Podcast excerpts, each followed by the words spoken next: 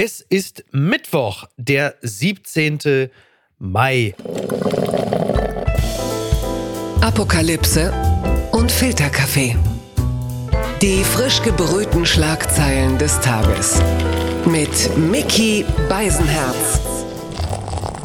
Einen wunderschönen Mittwochmorgen und herzlich willkommen zu Apokalypse und Filterkaffee, das News Omelette. Und auch heute blicken wir ein wenig auf die Schlagzeilen und Meldungen des Tages. Was ist wichtig? Was ist von Gesprächswert?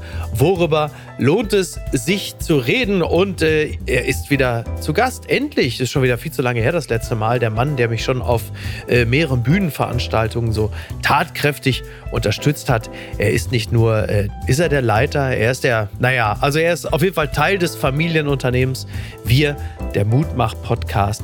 Und er ist auch Chefkolumnist der Funke Mediengruppe. Hajo Schumacher ist da. Guten Morgen. Guten Morgen, lieber Micky.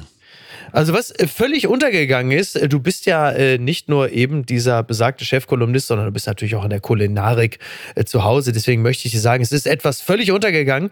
Und zwar ist am 14. Mai 1958 die erste Dose Ravioli in Siegen im Maggi-Werk vom Band gegangen. Und da sagen natürlich Konnoisseure, mmm, fantastisch.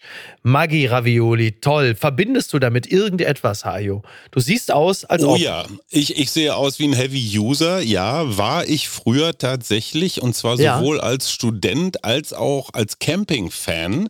Wenn du so eine Dose Ravioli aufmachst, die es ja inzwischen auch von anderen Anbietern gibt, ja. dann kannst du kalt erstmal, also wenn man so richtig einen Schädel hat ne, vom Vorabend, super, dann kann man super. kalt erstmal so ein Viertel ablöffeln. Dann musst du ähm, Erdnussflips da reinbröseln in den Hohlraum und okay. eine Scheiblette, also so, so, oh. ja, dieser Käse, der zerläuft, äh, drüberlegen und dann irgendwie auf den Grill in den Ofen oder so. Und dann ist unten alles schwarz und oben der Käse vielleicht so ein ganz klein bisschen angeröstet oh. und also köstlich. Also da kann ich mir jetzt schon vorstellen, dass da der ein oder die andere jetzt das Porridge links liegen lässt und sagt, also da mache ich mir aber jetzt mal so eine schöne Dose Ravioli à la Hayo. Das ist ja, ja. fantastisch. Ich wusste, dass du ein Feingeist bist, aber dass das so tief geht, da muss ich sagen. Ja, das ist die Ursprungsversion der Bowl ist das eigentlich. Ne? Es könnte allerdings passieren, dass uns Giorgia Meloni bereits noch am heutigen Tag den Krieg erklärt, wenn sie davon, wenn sie davon Notiz genommen hat. Aber gut. Die Schlagzeile des Tages. F-16-Flugzeuge für die Ukraine. London und Den Haag planen Kampfjet-Koalition. Das berichtet NTV. Beim Gipfeltreffen des Europarats dankt Zelensky seinen europäischen Unterstützern. Großbritannien und die Niederlande wollen die Möglichkeiten für die Sendung von Waffen sogar weiter ausbauen. Ein neuer Zusammenschluss soll dafür sorgen, dass Kiew Militärflugzeuge erhält. Also da ist sie wieder, die berühmte rote Linie. Bisher wollten die NATO-Staaten die Forderung Kiews nach modernen westlichen Kampfflugzeugen ja nicht erfüllen, aber Sunak und Rutte wollen sich nun dafür einsetzen. Das ist ähm, jetzt dann natürlich auch ein Thema für Zelenskis Dudesfreund Olaf Scholz. Du, Olaf, auf Deutschland ist Verlass. Wir erinnern uns, das ist äh, erst vor ein paar Tagen gesagt worden und jetzt kommt sie dann wieder und Rolf Mützenich und Co. schlackern jetzt mit den Ohren und sagen, siehste, wir haben es doch immer gesagt. Erst kommen die Waffen, dann kommen die Panzer, dann kommen die Kampfjets, dann kommen die Bodentruppen. Fragezeichen. Hajo. Also in diesem Falle, also Olaf Scholz hat ja beim Treffen mit Zelensky gesagt, wir kümmern uns jetzt erstmal um das, was versprochen ist. Das war, naja, so, so klassisch ja. dahingescholzt, ne? alles offen gelassen. Mhm. In diesem Fall hat die Bundeswehr einen strategischen ja, Vorteil, weil F-16 gehören jetzt nicht so zur Grundausstattung. Die Bundeswehr fliegt ja, ja, so mit dem, mit dem Trabant unter den Kampfjets, dem Tornado und dem Eurofighter, der jetzt dafür bekannt ist, dass er öfter mal in die Werkstatt muss. Und beide ja. sind nicht geeignet. Und, und die Idee dieser Koalition ist ja, dass man einen Flugzeugtyp hat, also den amerikanischen F-16 oder Schrägstrich F-18, mhm. angeblich leichter zu fliegen. Ich kenne mich da echt nicht aus. Und die die ukrainischen Piloten kannst du jetzt ja nicht auf ganz vielen verschiedenen Systemen oder da auf irgendwelchen holprigen Tornados ausbilden. Wollen wir mit den Panzern aber doch auch machen, ne? Da sagt man doch auch mal, komm, wir liefern jetzt erstmal alles? Ja, die Abrams, das sind aber nur zwei Modelle. Die, die Frage, die sich jetzt stellt, ist, wie stellt sich Deutschland, Scholz, Boris Pistorius zu dieser Kampfjet-Koalition? Weil es geht ja nicht nur um Flugzeuge, es geht ja auch um Landeplätze, Versorgung, wo dürfen die starten und all sowas. Und ja. ganz ehrlich, ich kenne mich nicht aus. Die Überlegung war ja immer so ein Flugzeug, das kennt ja keine Landesgrenzen. Ja, dann bist du halt mal im russischen Luftraum. Mhm. Das so, ist ja das Thema. Und lieferst genau. Putin damit den Vorwand, jetzt den Krieg eskalieren zu lassen. Also mhm. angeblich kann die F-16 ja Luftkampf. Das bedeutet, wenn russische Bomber kommen und da irgendwelche Raketen abschmeißen, dann kann man die verjagen oder angreifen. Das ist wohl die Idee dabei. Ne? Der Laie, die Laien stellt sich das ja immer so vor, dass man sagt, naja, da kommen diese Kampfflugzeuge und die greifen jetzt aus der Luft da vielleicht irgendwelche Ziele an oder so. Oft geht es ja auch nur darum, dass man das verteidigt, was man auf dem Boden da so. unterwegs hat, sprich die Panzer und so. Also, dass man eigentlich das sichert, was man unten an Material geliefert hat. In dieser Logik ist das ja durchaus schlüssig zu sagen, naja, also wir wollen ja auch, dass das Material, was wir denen schon gegeben haben, dass das aus der Luft dann einfach äh, gesichert wird. Das ist ja nicht total doof. Aber das Problem ist halt, die Gefahr besteht immer, dass der ein oder andere Pilot sagt, ach, weißt du was, ich fliege jetzt nochmal eben rüber nach Russland und guck mal, was ich da noch kaputt machen kann. Das wäre dann nicht mehr das Ziel der reinen Verteidigung. Aber die, die Herzpillen kann Rolf Mütze nicht jetzt erst einmal in der Tasche lassen, weil, wie gesagt, F-16 hat die Bundeswehr nicht und insofern ja, wie, wie, wie, kann man diese Situation benennen? Ist das Glück, äh, wie auch immer, aber immerhin diese Debatte bleibt uns in großen Teilen erspart. Das hat mich traurig gemacht. Bildungsforscherin über schlechte Leseleistungen. In jedem Bereich negative Nachrichten, so beschreibt es der Spiegel. Mehr als ein Viertel der Viertklässler kann nicht richtig lesen, mit dramatischen Folgen für weitere mit dramatischen Folgen für die weitere Schulkarriere. Das lassen wir jetzt einfach mal drin, weil ich es nicht richtig gelesen habe. Bildungsforscherin Nelly McElvaney, McElvaney wahrscheinlich, über die Ergebnisse und das, was jetzt passieren muss. Also es ist so, dass äh, eben diese Bildungsforscherin auch diese Iglu Studie. Mhm, ne? genau. Ne? Ist doch, ja, ja. genau, es ist die Iglo-Studie, genau. Und die letzte gab es 2016 und es ist schlechter geworden. Es ist schlechter geworden als der Mittelwert der Studie 2016 und auch noch niedriger als 2001. Auch die Streuung der Leistung, also die Spannbreite von den schlechten bis zu den guten Kindern, ist nach wie vor groß. Und das Erste, was jetzt natürlich immer so im Allgemeinen angeführt wird, für diese ja doch durchaus äh, dramatischen Ergebnisse, das ist, ja, da hat Corona richtig reingerumst. Aber das alleine kann es nicht sein, denn der Trend zeigt schon seit einiger Zeit abwärts und das bedeutet für uns, vor allen Dingen für mich als Vater, als äh, Vater einer Tochter, die in der ersten Klasse ist, was passiert denn da jetzt und was muss passieren? Als Vater eines Sohnes, der gerade diese Woche seine letzte Abi-Klausur geschrieben hat, äh, bin ich von einer gewissen Erleichterung umgeben. Deswegen habe ich dich da auch bewusst ausgeklammert. Das ist jetzt wirklich, die, du lässt ja, mich mit der so Scheiße quasi ja, alleine. Komm, entschuldige mal bitte, ja. Wir haben ja. uns verzeugt. Unsere Kinder haben elf Jahre Abstand. Wir waren 25 Jahre im deutschen Bildungssystem, ey. Dafür kannst du mal einen Orden, einen bayerischen Verdienstorden kriegen. Ja, das ist wirklich, das so, wirklich, ja. Punkt ist ja, wir dachten immer Grundschule, ach komm, das läuft schon irgendwie. Das Problem beginnt dann, weil die Klassen oder die unterschiedlichen Leistungsträger zu früh auseinandergerissen werden in diesem dreigliedrigen oder zweigliedrigen niedrigen deutschen Schulsystem. Problem ist die Leseleistung. Ja. ja, also dafür muss man ja gar nicht Dichter und Denker sein, aber Lesen hilft ja. Ich meine, klar, wir als Podcaster können sagen, ja. gut, wenn sie nicht lesen können, dann hören sie uns jedenfalls. Das hat einen Vorteil. Aber jedes vierte Kind, ja, die können Texte nicht verstehen. Also die lesen etwas, kapieren aber nicht, was mhm. sie gelesen haben in der vierten Klasse. Das ist leider eine ganz schlechte Voraussetzung für jede weiterführende Schule und auch sonst was. Das liegt liegt offenbar daran, dass in deutschen Grundschulen im Durchschnitt zu wenig gelesen wird. So um die 140 Minuten die Woche. In anderen Ländern sind es bis zu 200 genau. Minuten die Woche. Und die Texte sind uralt. Wahrscheinlich noch Pipi Langstrumpf mit Endkönigin. Ja, ja. Das heißt also die... Ähm das wäre aber noch eine spannende Geschichte. Da würde ich mich noch versteigen zu der Aussage, dass das etwas ist, wenn wir schon darüber reden, was Kinder vermutlich heute sogar auch noch, wie sagt man so schön, neudeutsch,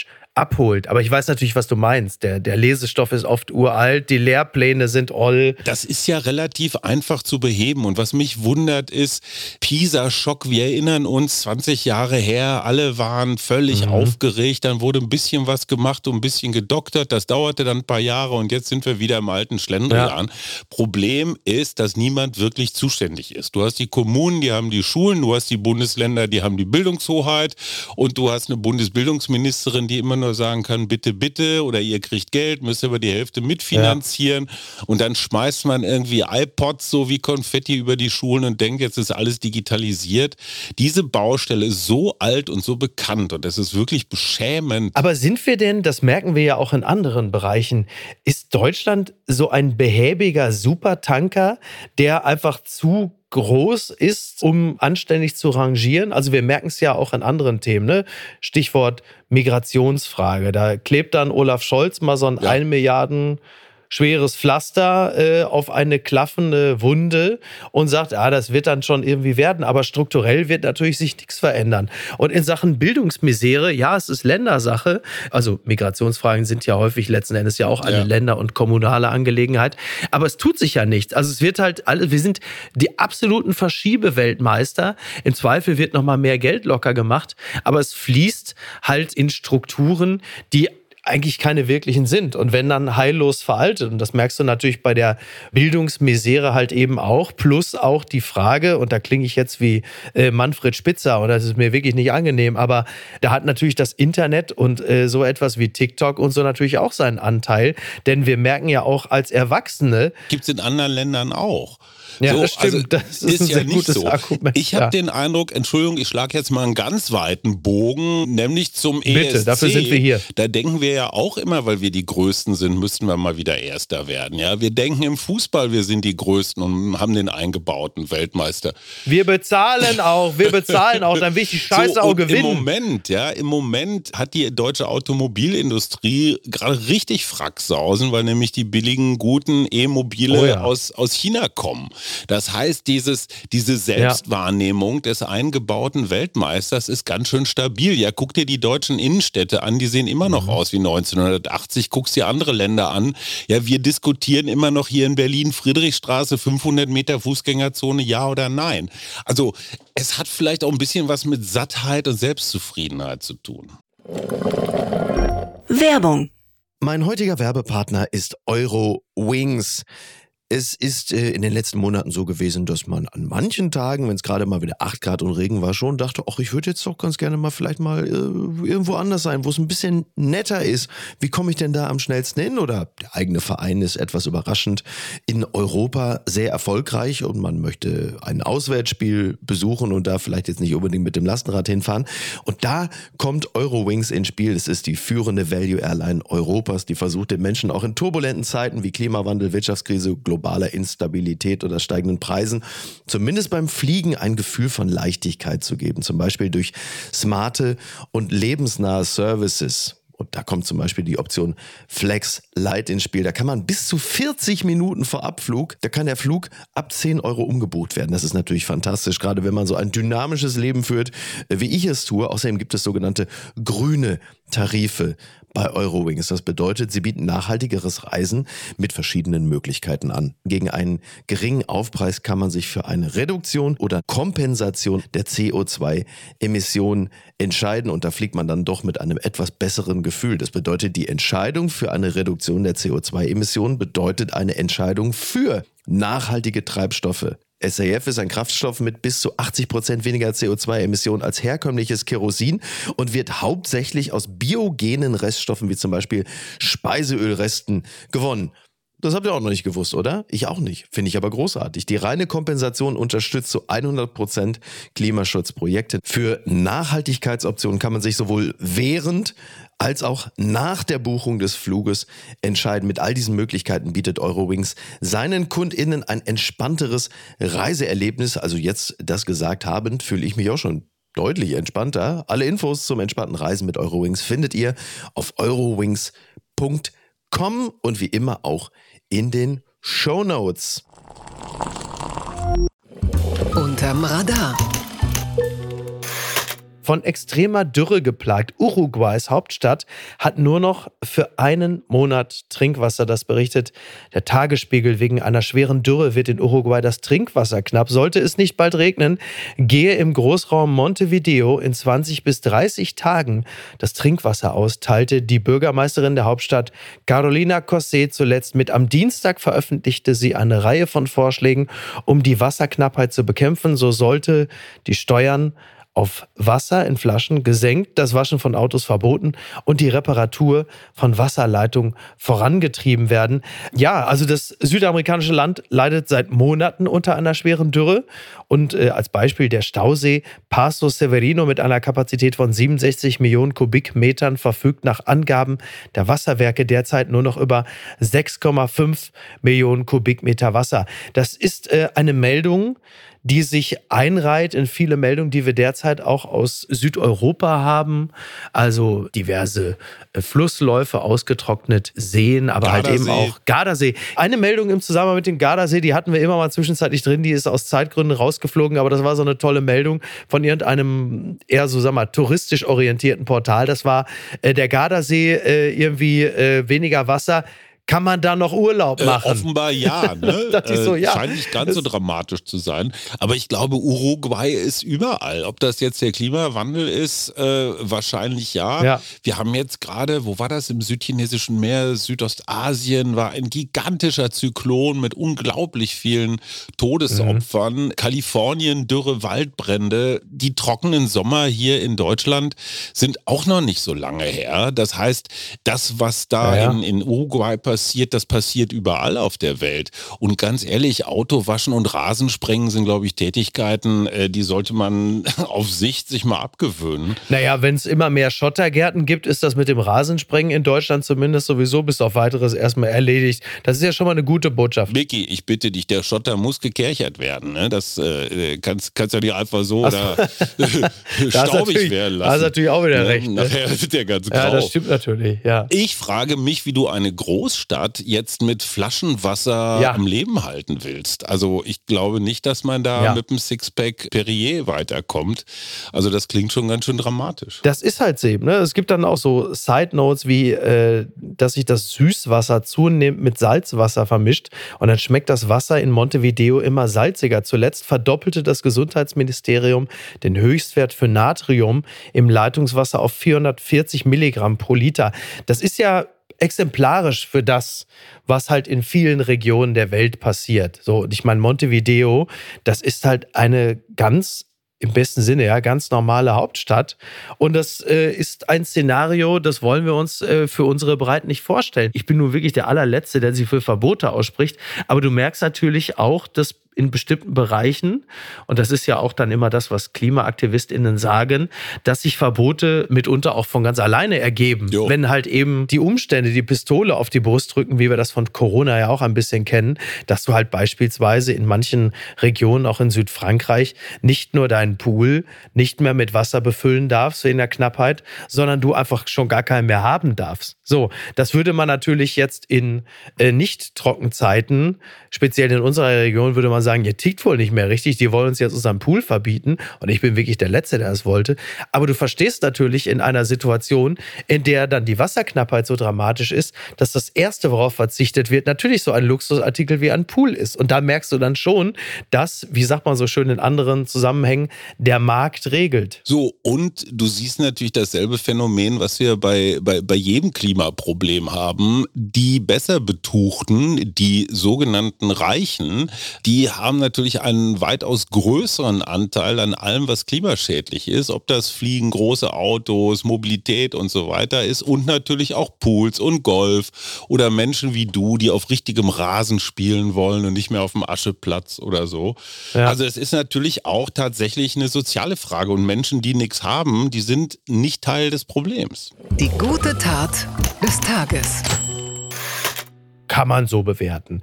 Feier in russischer Botschaft. NRW-Gesellschaft trennt sich von Gerhard Schröders Ehefrau. Das berichtet die FAZ. Die landeseigene Gesellschaft NRW Global Business hat sich von der Ehefrau des früheren Bundeskanzlers Gerhard Schröder, Soyon Schröder-Kim, getrennt. Frau Schröder-Kim ist mit sofortiger Wirkung freigestellt und das Dienstverhältnis wird nun durch NRW Global Business fristlos beendet, sagte eine Sprecherin der nordrhein-westfälischen Wirtschaftsministerin Mona Neubauer dem Kölner Stadtanzeiger. Schröder Kim sei für das nordrhein-westfälische Handels- und Investmentunternehmen als Repräsentantin in Südkorea tätig gewesen. Ja, das ist natürlich jetzt auch also irgendwie absehbar gewesen, dass solche Dinge äh, sich noch ergeben würden, nachdem ja äh, der Gerd unser Bundeskanzler, unser ehemaliger, in der russischen Botschaft gefeiert hatte, unter anderem mit Egon Krenz, mit äh, Tino Kropalla von der AfD und mit äh, Holger Friedrich. Ja, Holger Friedrich von der, von der Berliner, Berliner Zeitung. Zeitung. Da werden ja, wahrscheinlich die bedauernswerte dabei. Belegschaft der Berliner Zeitung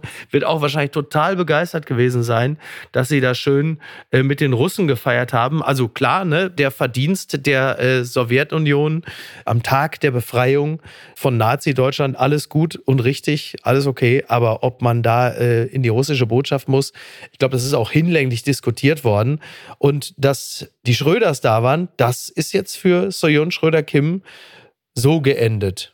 Unangenehm, aber erwartbar. Ja, aber sie muss doch jetzt einfach nur mal in Nordkorea anfragen, wie es da aussieht. Also da hat sie bestimmt gute, gute Beziehungen. Ich meine, ne, äh, für Lobbyisten gilt auch immer Diktatorendiversifizierung. Ne? Da kann man immer nicht alle Eier in einen Korb, ne? da braucht man auch mehrere. Absolut. Was äh, mir super gefallen hat, was ich gar nicht wusste, das hatte ich erfahren durch Robin Alexander, der gestern bei Markus Feldenkirchen zu Gast war, ist, dass Tino Kropalla eben auch da war und er äh, feierte quasi den Tag der Befreiung, also das quasi Nazi Nazi-Deutschland beendet war und dass das wohl ziemlichen Stress gab äh, in Teilen der AfD-Fraktion, dass er dann äh, denen erklären musste, nein, um Gottes Willen. Also ich bin ja nicht da gewesen in der Botschaft, um jetzt äh, zu sagen, juhu, äh, die Nazi-Regentschaft endete. Nein, nein, ich bin da gewesen, um eine Tasse abzugeben äh, mit einem Adler drauf, wo ich schon sagte, da hat man ja einen Folgentitel verpasst, weil ich hätte ja gesagt, das ist natürlich Kropalas Tassenschande. Ne?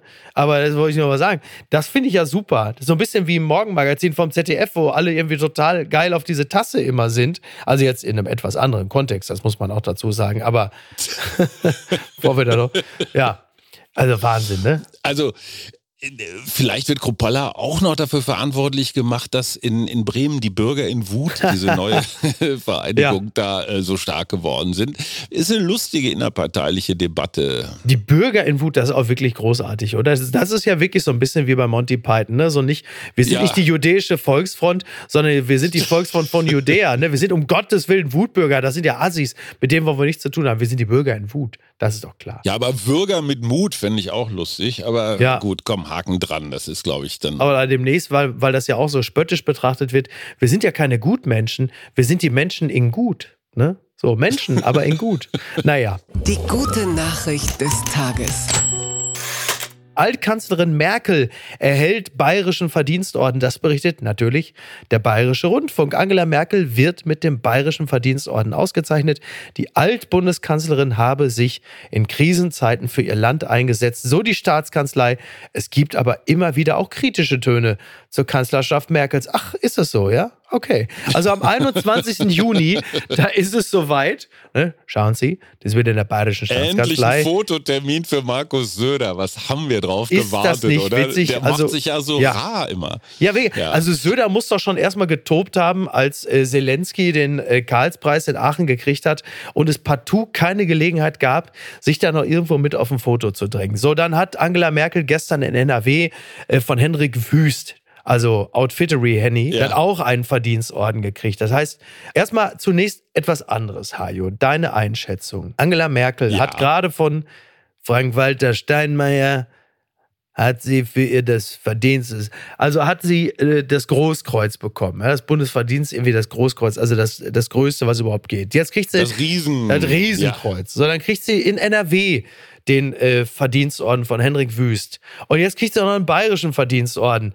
Also vielleicht täusche ich mich auch, aber das scheint ja wirklich alles, äh, scheint ja wirklich gerade richtig Erntezeit zu sein für die äh, bombigen Verdienste der Kanzlerin, die also offenkundig in den letzten Jahren äh, wahnsinnig viel richtig gemacht haben muss, so wie man ihr gerade die Preise hinterher schmeißt. Naja, es gibt ja eine Geschichte in der Geschichte. Ne? Das sind ja auch alles irgendwie so März-Abwehrorden. Ne? Mm. Also das, das Feiern von Angela Merkel. Oh, jetzt kommt der Chefkolumnist der Funke Mediengruppe. Jetzt ja, kommt er, jetzt kommt er in Form. Beredte, das beredte Schweigen des äh, engen, engen Merkel-Freundes äh, Friedrich Merz. Mhm. Das ist natürlich eine interessante. Er hat ja wirklich gewunden wie so ein Aal, als man sagte, wollen Sie da nicht mal gratulieren?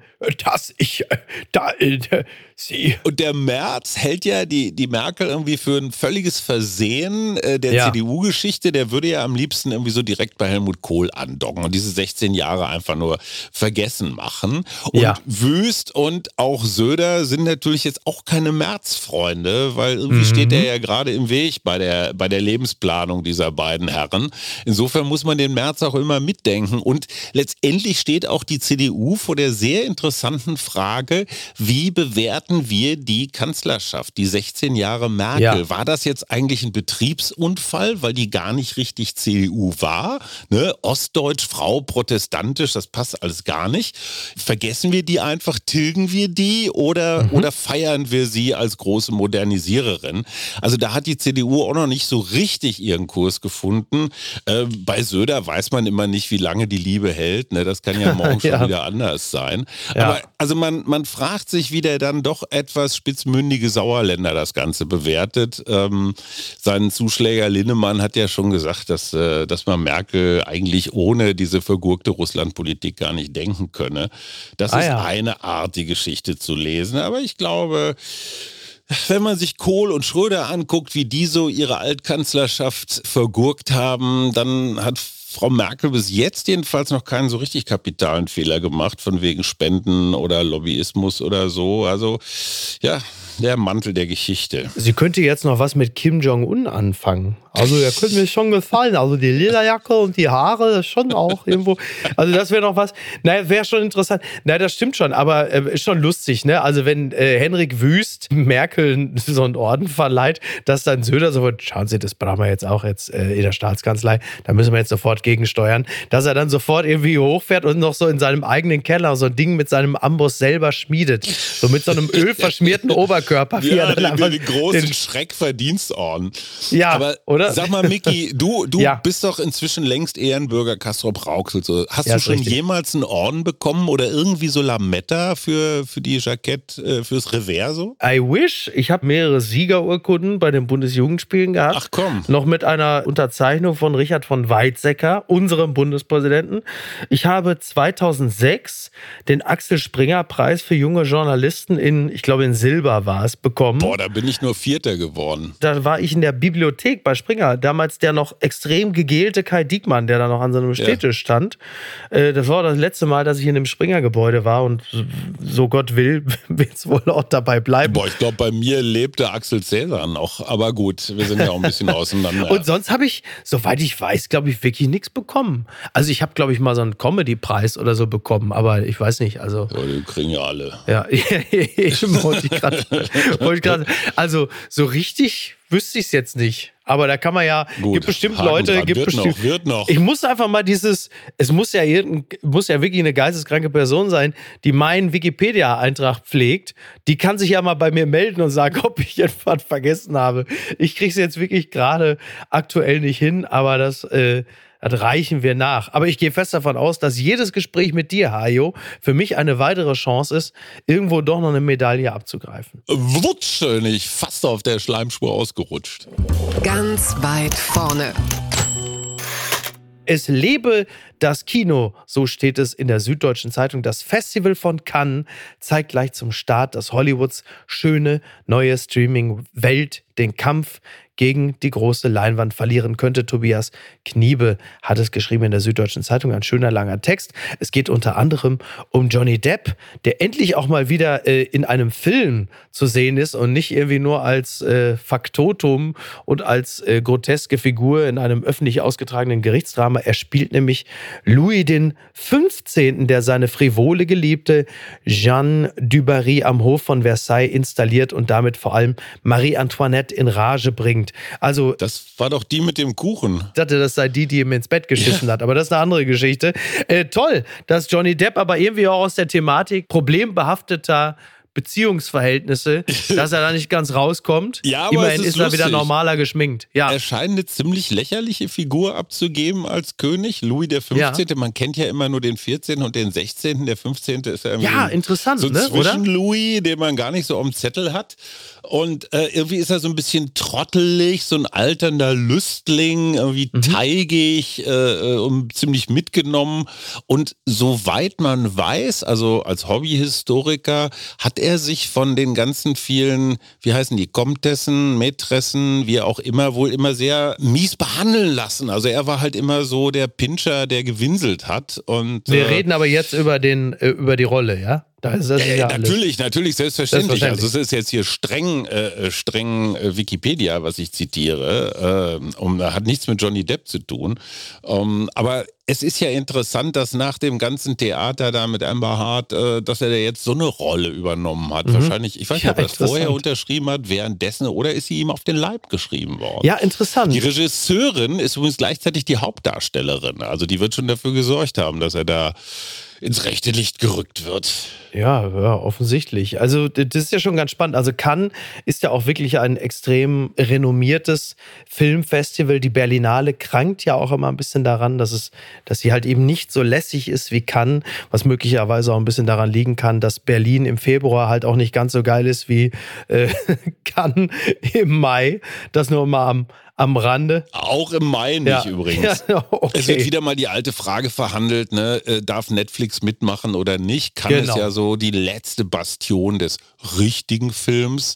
Ähm, ja, und manche sagen es vielleicht auch so, vielleicht in Zukunft wird man sagen, dieses Mal war das letzte Mal, wo die Verteidigung noch gehalten hat, aber mhm. sind ja, halt ja. doch sehr, sehr mächtig, diese Streaming-Dienste. Ja. Und äh, der Film sollte wohl jetzt in allen Kinos genau mit dem, mit dem Eintreffen von Johnny Depp in allen Kinos in Frankreich gleichzeitig gezeigt werden. Keine Ahnung, ob das funktioniert und ob es die Menschen anspricht. Ich kann nur für mich selber, und das sage ich voller Selbstkritik, sagen, so Kino hat so ein bisschen an Reiz verloren. Ja, aber wie schade das, das, eigentlich liegt ist. nicht ne? nur an den Nachos mit diesem Käseschleim und der Geruch. Ja, spielt aber eine Rolle. Mir fehlen im Kino jetzt vor allen Dingen, weil ich lange nicht im Saal war, alleine schon 15 Jugendliche, die mit dem Handy telefoniert haben. Das ist echt total schade. Ich habe das immer super gerne verfolgt, was die gerade so zu erzählen hatten.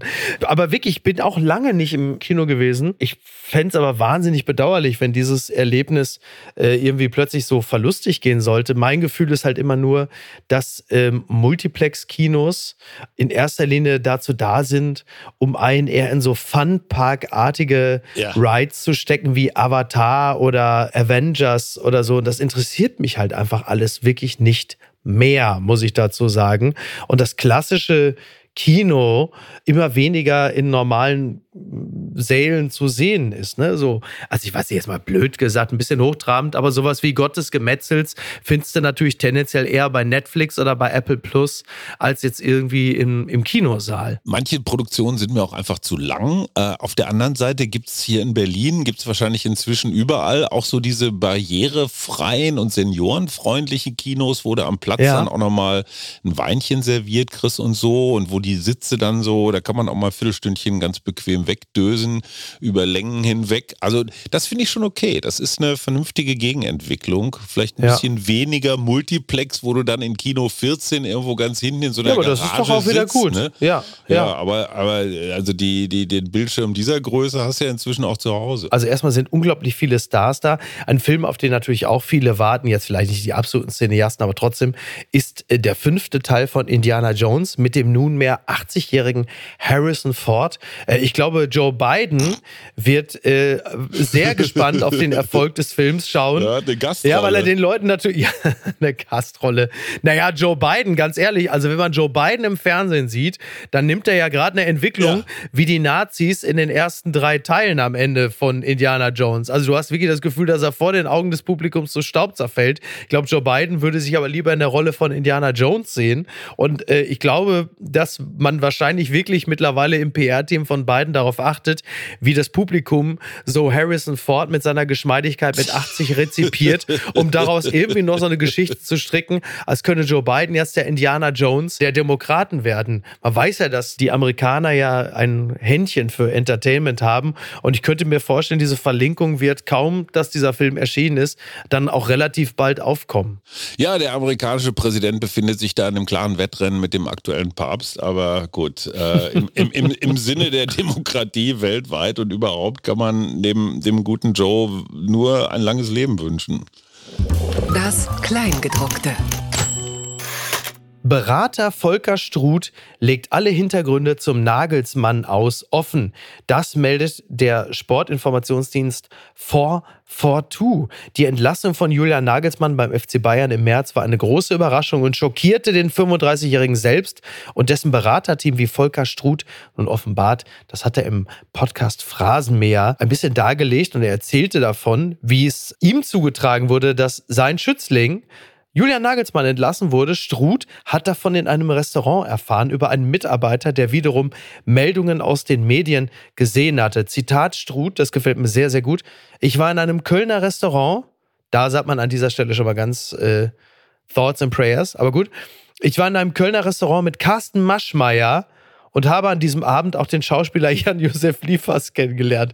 Wir haben gerade ein Fläschchen Wein getrunken, als ich einen Anruf eines Journalisten erhielt, der mir sagte, das ging aber jetzt schnell mit Julian. Ich antwortete, was meinst du? Und er sagte, wie? Das weißt du noch nicht? Der Julian ist raus und der Tuchel neuer Trainer. Struth und sein Team haben daraufhin Nagelsmann kontaktiert. Der fiel aus allen Wolken und fragte seine Berater, ob sie ihn auf den Arm nehmen wollten. Und ich nehme an, da meinte Nagelsmann nur, du bist doch nicht ernsthaft mit Maschmeyer essen gegangen. ich, das war der wahre Grund für Denk den Auswurf. Ja. Genau, Nagelsmann war mit den Nerven ja. runter und sagte, du bist du so. verrückt, du gehst doch nicht mit äh, Maschmeyer essen. Und ja. was willst du mit Liefers? Bist du wahnsinnig geworden. Und so einer berät mich. So, das nehme ich an. Das Interessante ist, dass Struth dann ja offenbar noch bei Brazzo angerufen hat, bei den Bayern. Und der hat gesagt, ja, äh, äh Julian soll morgen mal ins Büro kommen. Wahnsinn. Das war alles, was er erfahren hat. Ist schon ein lausiger Umgang. Umgang, oder? Ja, ja, total, total. Also wie lausig das alles wirklich gewesen ist, das äh, werden wir heute noch in der Folge Fußball MML klären. Und du, Hajo, du wirst das natürlich mit Begeisterung hören. Das ist natürlich. doch völlig klar. Aber was ich Aber extra nur für wegen dich Nöcker und Vogelsang. Ja, das, das ist dann völlig klar. Vogelsang ist übrigens eine fantastische Überleitung. Und was schreibt eigentlich die Bild? Post von Wagner. Das letzte Zwitschern vom Sterben der Vögel. Als ich die Nachricht gestern hörte, dass 600 Millionen Vögel verschwunden sind, fiel mir die Stille dieses Frühlings auf. Ja, wirklich. Kaum Gezwitscher in den Bäumen, ein Gefühl von Einsamkeit. Von dem Schweigen der Bäume gehörte das Gezwitscher zu meinem Leben. Es seien die Pestizide der Landwirtschaft. Zuerst sterben die Insekten, dann die Vögel. Vögel ernähren sich zu 70 Prozent von Insekten. Vögel haben es schwer. Sie knallen gegen Glaswände. Unsere Städte sind eine einzige Fensterscheibe. Sie fallen tot zur Erde. Und wenn unsere Vögel schlafen wollen, dann kommen die wilden Katzen. Wir hören nicht mehr das schöne Zwitschern am Morgen, wenn die Sonne aufgeht. Es war wie, ich bin schon wach. Du auch? Chilp, chilp. Es war das Geräusch einer optimistischen Welt. Wir chillten, wir lachen, wir fliegen. Es ist nur still in den Bäumen. Herzlichst, ihr Franz Josef Wagner. Chilp, chilp, sage ich dir, lieber Hajo. Chilp, chilp. Ich, ich finde es gut, dass es gibt, es gibt immer noch einen, der sich egal was mit den Vögeln ist, aber ausdauernd einen zwitschert und das ist ja auch nicht schlecht. oh, oh Gott, oh Gott, oh Gott. Hajo, ich danke dir ganz herzlich. Also nochmal ein herzliches Gerne. Chilp, Chilp. Es war sehr schön jo. mit dir. Ne? Tirili. Ich sag mal, äh, auf, auf bald und allen, denen das Gevögel von Hajo Schumacher gut gefallen hat, äh, wir, der Mutmach-Podcast, sei an dieser Stelle nochmal ganz herzlich allen ans selbige gelegt. Wir haben diesen Mittwoch ein lustiges Pärchen, die sind aus der Großstadt Hamburg, kennst du ja auch, sind die an den Arsch der Welt in ein einsames Forsthaus, in so eine Ruine gezogen, seit 15 Jahren. Ja. Und äh, erfreuen sich jetzt zum Beispiel an frischem Marderkot und nicht mehr am neuen James Bond und yummy, sind nach yummy. diesen 15 Jahren immer noch zusammen. Also ich fand das eine interessante Geschichte. Gut, also ne, demnächst aus dem Forsthaus. okay. ciao, ciao. Tschüss, Hajo, mach's gut. Tschüss. Apokalypse und Filtercafé ist eine Studio Bummens Produktion mit freundlicher Unterstützung der Florida Entertainment. Redaktion Niki Hassania. Executive Producer Tobias Baukhage. Produktion Hannah Marahiel. Ton und Schnitt Lara Schneider. Neue Episoden gibt es immer montags, mittwochs, freitags und samstags. Überall, wo es Podcasts gibt. Stimme der Vernunft und unerreicht gute Sprecherin der Rubriken Bettina Rust.